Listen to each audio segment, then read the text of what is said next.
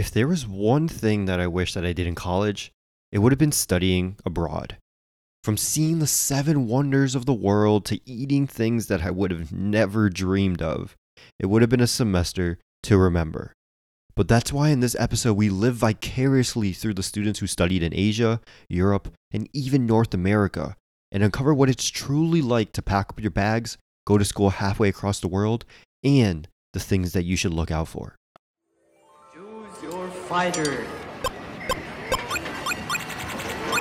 Fight! Welcome to Declassified College, where I, Justin Wynn, share my cheat codes to college and make sure that you're ready for the real world by the time that you walk across that stage. Make sure you subscribe, not just for you, not just for me, but for the millions of college students around the world to find this podcast. Now, you don't want to let down millions of students, do you? Since I've never studied abroad before, I asked you guys, the declassified college community, for your stories, and thank God that I did, because you guys did not disappoint. I wouldn't have thought of half of the advice that you came up with, and there's so many good stories that if I shared them all, this episode would probably be a few hours long. A couple that couldn't fit into this episode, but I wanted to give a quick shout out to, was going to the Taj Mahal while Trump was there, and then making the Indian news as well as seeing Prince Harry while studying in Australia. But first off, I want to introduce you to Amy. She went to UC Santa Barbara and was studying in Geneva right before COVID hit. This is something that she never would have expected. When you're studying abroad, it's really important to plan ahead and to start early. Uh, so, because I didn't really plan ahead for my classes, I unfortunately have to graduate a quarter later, which isn't you know the end of the world. But I definitely think it's important to think about how it impact your classes and make adjustments so that you're still graduating on time. I think planning is something that students would leave up to their advisor or just think that studying abroad automatically equals a semester at your normal college. But before you study abroad, make sure you check with your advisor and double check because they've been known to make a few mistakes. You didn't hear that from me though. Next is traveling.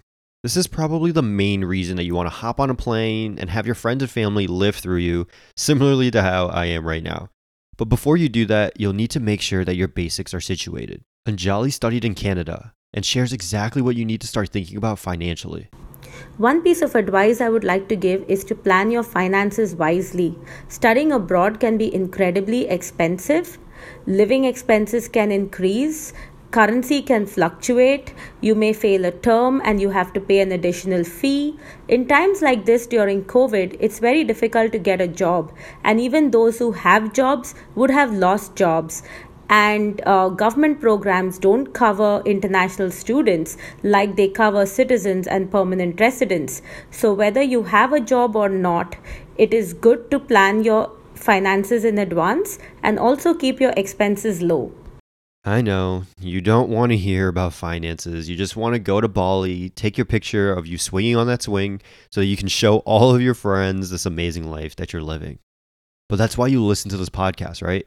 You want the real advice that people won't tell you. So, in terms of finances, check out one of our first episodes with Benjamin Fields. He traveled all over Asia while studying and doing research during his undergrad, and he didn't spend much of his own money. He leveraged credit cards and professor connections to make sure finances never stressed him out while he was jumping from country to country. I'll be sure to link Ben's episode in the show notes. Now, while you're living your dream, jumping from country to country, something that may seem self explanatory can be easily forgotten until it hits you right in the face.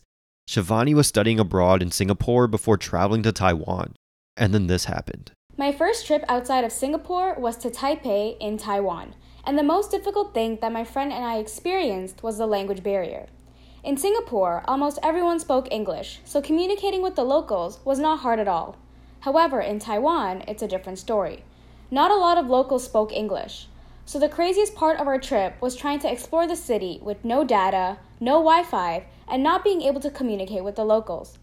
This one time, my friend and I were in the metro station and were staring at a map trying to figure out how to get to a specific part of town, and three locals approached us asking if we needed help. Without knowing English, we communicated using hand gestures and using pictures until we got our answer.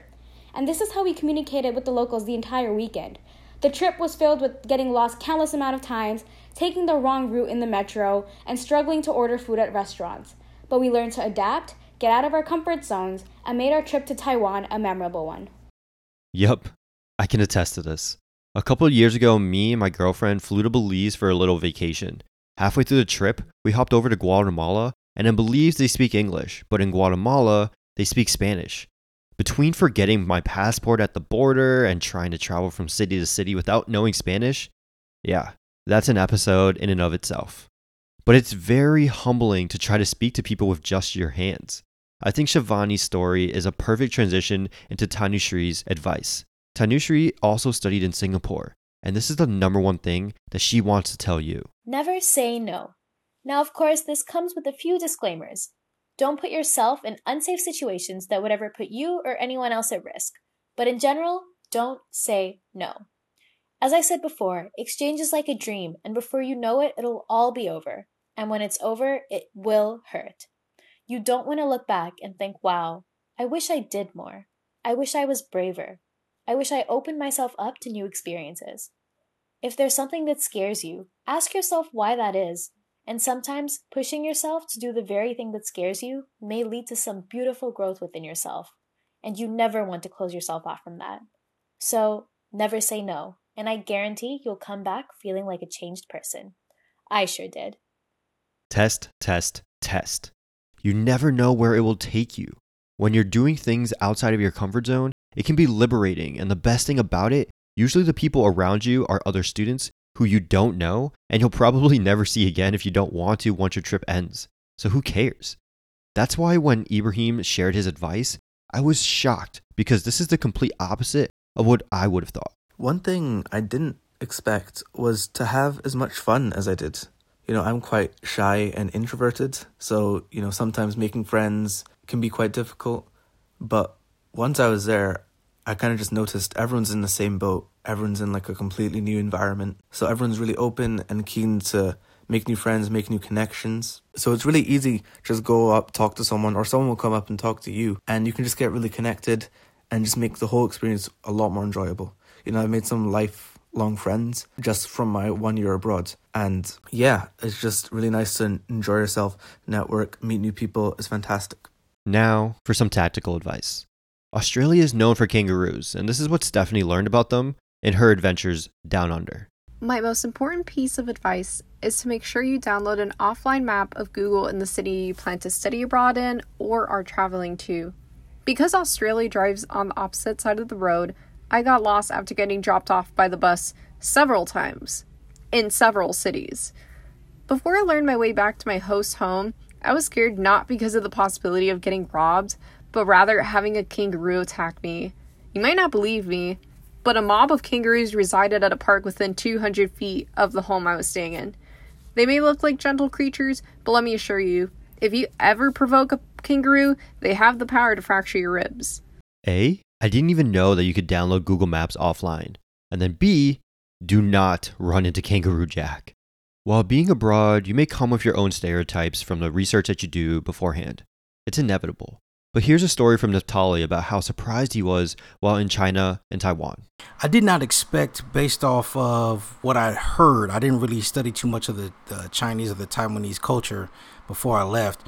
I heard it was a bunch of racism. What I didn't realize was that they were going to be so embracing. We were like celebrities there, and it was so uplifting to know that people saw us differently and saw us almost as if we were like Kobe Bryant in China, which he was huge, God rest his soul, when he was in China. And so we kind of felt that celebrity. And it was a, a, a great, great, great, great, great feeling. And it also helped me illuminate my mind that there the world is bigger than just San Antonio or New York or Philadelphia, things like that. Whenever I hear about study abroad, it's usually about how great the adventures are, the people you get to meet from different schools around the world, and obviously the food that you get to taste. I'm usually jealous of the food, but I think there's one thing that many people forget about while they're over in another country. Listen to this last clip. I did not expect to befriend so many local students. I've always heard stories about how their top priority was to focus on their academics and not really socialize, but this wasn't the case at all. I spent so much of my term abroad hanging out with them. We celebrated Chinese New Year together, and they taught me the traditions and customs that they perform. And so for Chinese New Year's, we actually got together for dinner at one of their houses and we had hot pot, and their parents also presented me with Hong Bao, which are the red envelopes that you receive during Chinese New Year. We also went to night markets together and often hung out on campus to eat lunch or grab bubble tea during class breaks. I definitely recommend befriending the local students because not only can you learn so much about them and the country, you're also building a friendship for life. Yes, the traveling, the food, the culture is great. But the best way to experience all that is by immersing yourself by becoming friends with the locals.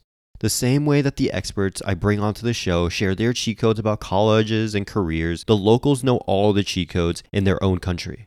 When you're traveling, don't get stuck in your own bubble. You're only there for a short period of time. Use it wisely and learn from the masters who have been there their whole lives. Explore, learn, and most importantly, listen. Another day, another cheat code, and you're on your way to defeating the level that we like to call college. If you've liked any of the cheat codes that we've given out, please hit that subscribe button and give us a review on iTunes. Each review helps us grow and make sure that more people learn these tips. We love to hear from you all, so make sure you check out our website www.getchogrindup.com and follow us on all social media platforms at GetChoGrindUp. That's G E T C H O G R I N D U P. So until next time, peace.